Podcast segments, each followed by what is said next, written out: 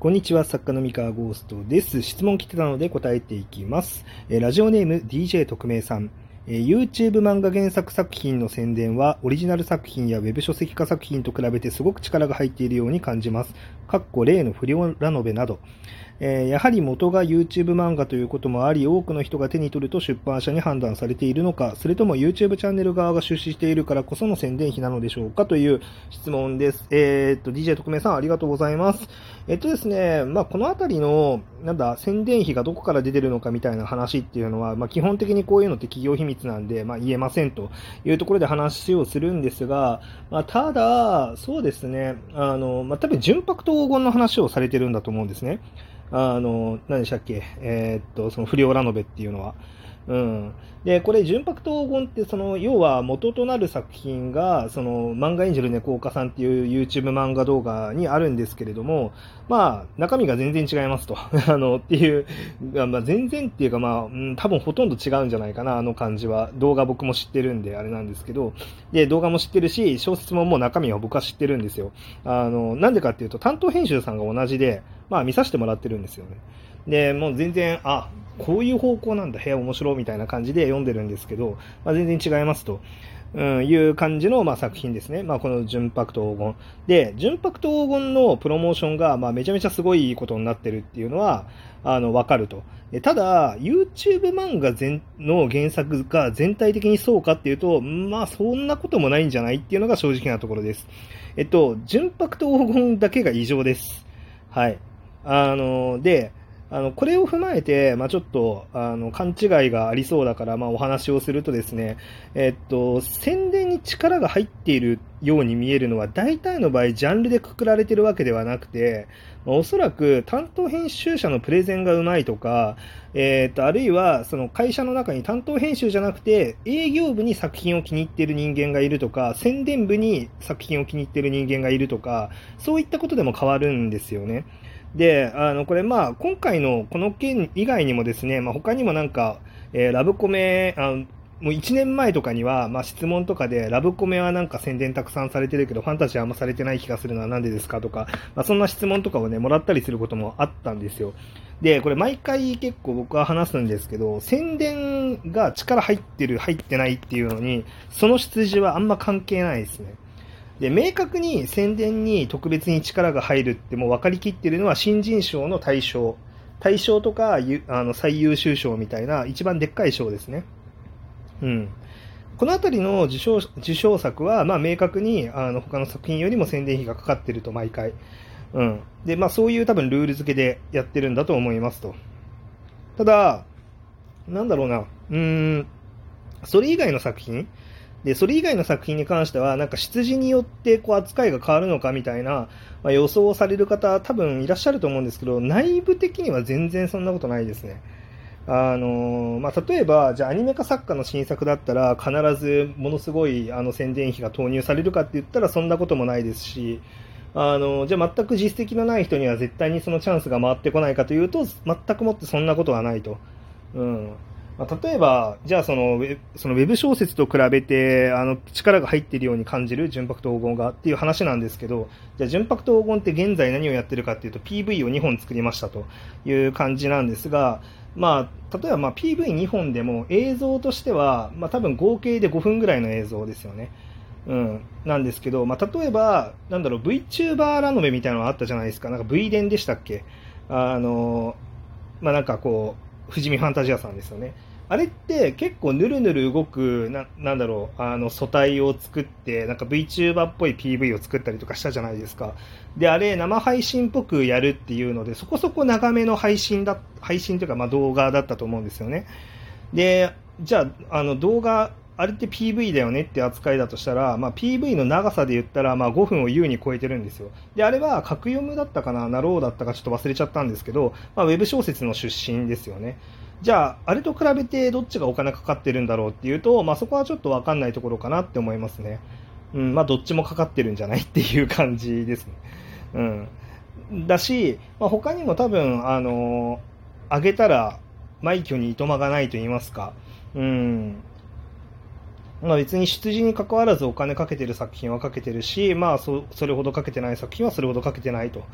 いうふうに今なってますと。で、このあたりはもう、なんだろう、まあ、出版社さんっていう会社がどういう営業戦略をしていくかっていうことに関わってくるので、まあ、正直、まあ、僕らがどうこういう部分でもないと。うん。で、じゃあ例えばその YouTube チャンネル側が宣伝費を持ちますみたいな、あの、そういうことをやってるからっていうわけでもないっていう感じですね。もちろん、あの、なんでしょうね。あの、まあ、これには、その社内での、その信用とかもすごい大事で、まあ、その純白闘魂が、まあ、おそらくその YouTube チャンネル、あおそらくというか、あの YouTube チャンネル側の出資じゃなくて、まあ、あの、おそらくは担当編集のプレゼンであろうっていうのが、まあ、なんで言えるかっていうと、まあ、その担当編集さんが編集王さんって言って、あの、結構その MF 文庫 J の中で、まあ、かなり実績を持ってる方なんですよね。あまあ、具体的なあのなんだ実績を上げていくと、まあ、例えばその僕が書いてる自称 F ランクが、えー、っと今、交渉60万部だったかな。うん、で、まあ、もう、もう一羽ぐらい多分、あの、累計部数すると思うんで、まあ、結構な、まあ、数ですと。で、まあ、そのリソムスに関しても15万部とかを多分突破してて、で、え、ー、と、まあ、今回、義前生活っ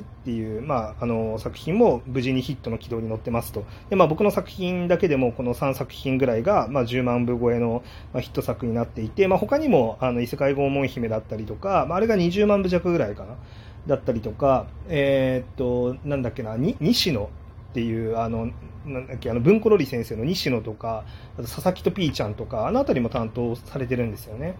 で、西野とかも累計部数発表してたかはわからないですけど、あの、電子書籍の売り上げがものすごいことになってたりとかする、すごいシリーズなんですよね。あ持ってたりとか、まあ、あと、あの、結構若い人はみんな知ってると思うんですけど、タンモシっていう、あの、化け物級のヒット作になった作品とかも、まあ、担当しているということで、まあ、この担当、あの、編集王さんっていう方が、まあ、めちゃめちゃその社内でも実績もあって、えー、まあ、多分、あの、意見も通りやすいポジションだと思います、今だったら。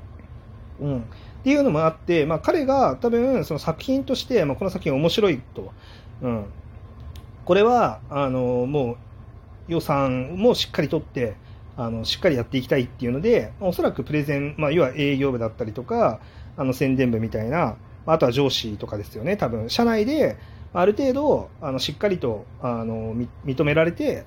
まあ、あれができるようになったと、うんまあ、いう話なんじゃないかなと思っております。でまあ、編集王さんも全ての作品にそれができるわけではないし、えー、っとそれなんだろうな、えー、とまあ、そのプレゼンした結果失敗することも全然あるんですよ、まあ、信用されてる編集だったら誰でも意見がご利用でできるかっていうとそうでもなくて。やっぱりそのある程度あ確かにそれは面白いねと。確かにそれはしっかり宣伝かけていく価値があるねって、まあ、上の人だったりとか、その宣伝部営業部だったりとかにも、なんかこう認めてもらう必要がやっぱりあるわけですよ。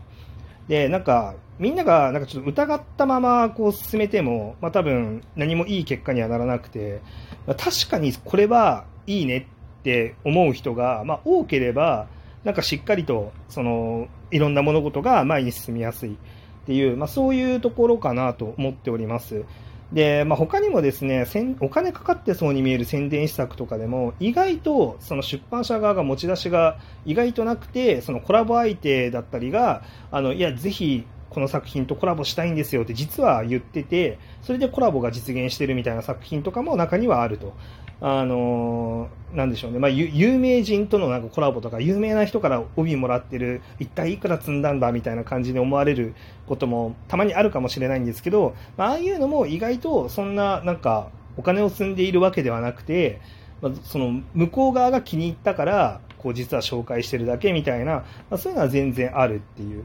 うんまあ、他にもなんか、その一見宣伝力入ってるけど、それって羊によるものなのみたいなものとかって多分たくさんあると思うんですけど、意外とそうではない。かなり地道な努力とか、まあ、あの、その社内にいるいる人の、なんか能力だったりとか、まあ、それによって決まったりとかしてることもあるので、まあ、なんていうか、あの、あれですよね。なかなか、あの、外から分かりにくいとは思うんですが、まあ、そんな簡単なものでもないっていう話でございました。えっ、とですね、まあ、あとはそうですね、まあ、ただ、その上を説得するにあたって、まあ、ある程度の根拠、まあ、これは、これは、これこれこういう理由だからいけるんじゃないかみたいな、まあ、ある程度の根拠っていうのを、まあ、多分、あの、示しながら、え、説得をすることになると思うので、まあ、その時にその YouTube で、えー、こういう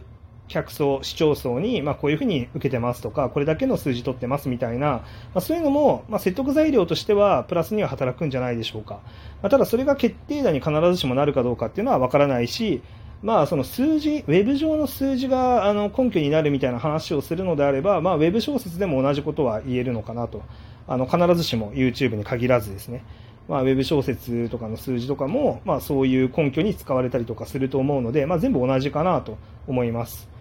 えーまあ、ちなみになんですけど、そのウェブ由来じゃない作家のあの新作に関しても、ある程度このいけるんじゃないかっていう根拠をどこまで詰めるのか、信用をどこまで詰めるのかによって、まあ、宣伝費があのどれだけ高い金額引っ張ってこれるのかとか、まあ、営業部とか宣伝部がどれだけ、まあ、これはいけるに違いないって押してくれるのかっていうのはまあ変わってきますと。で、例えばそのアニメ化の実績とかヒットの実績が、まあ、ない人であれば、もう単純に作品の面白さで殴る。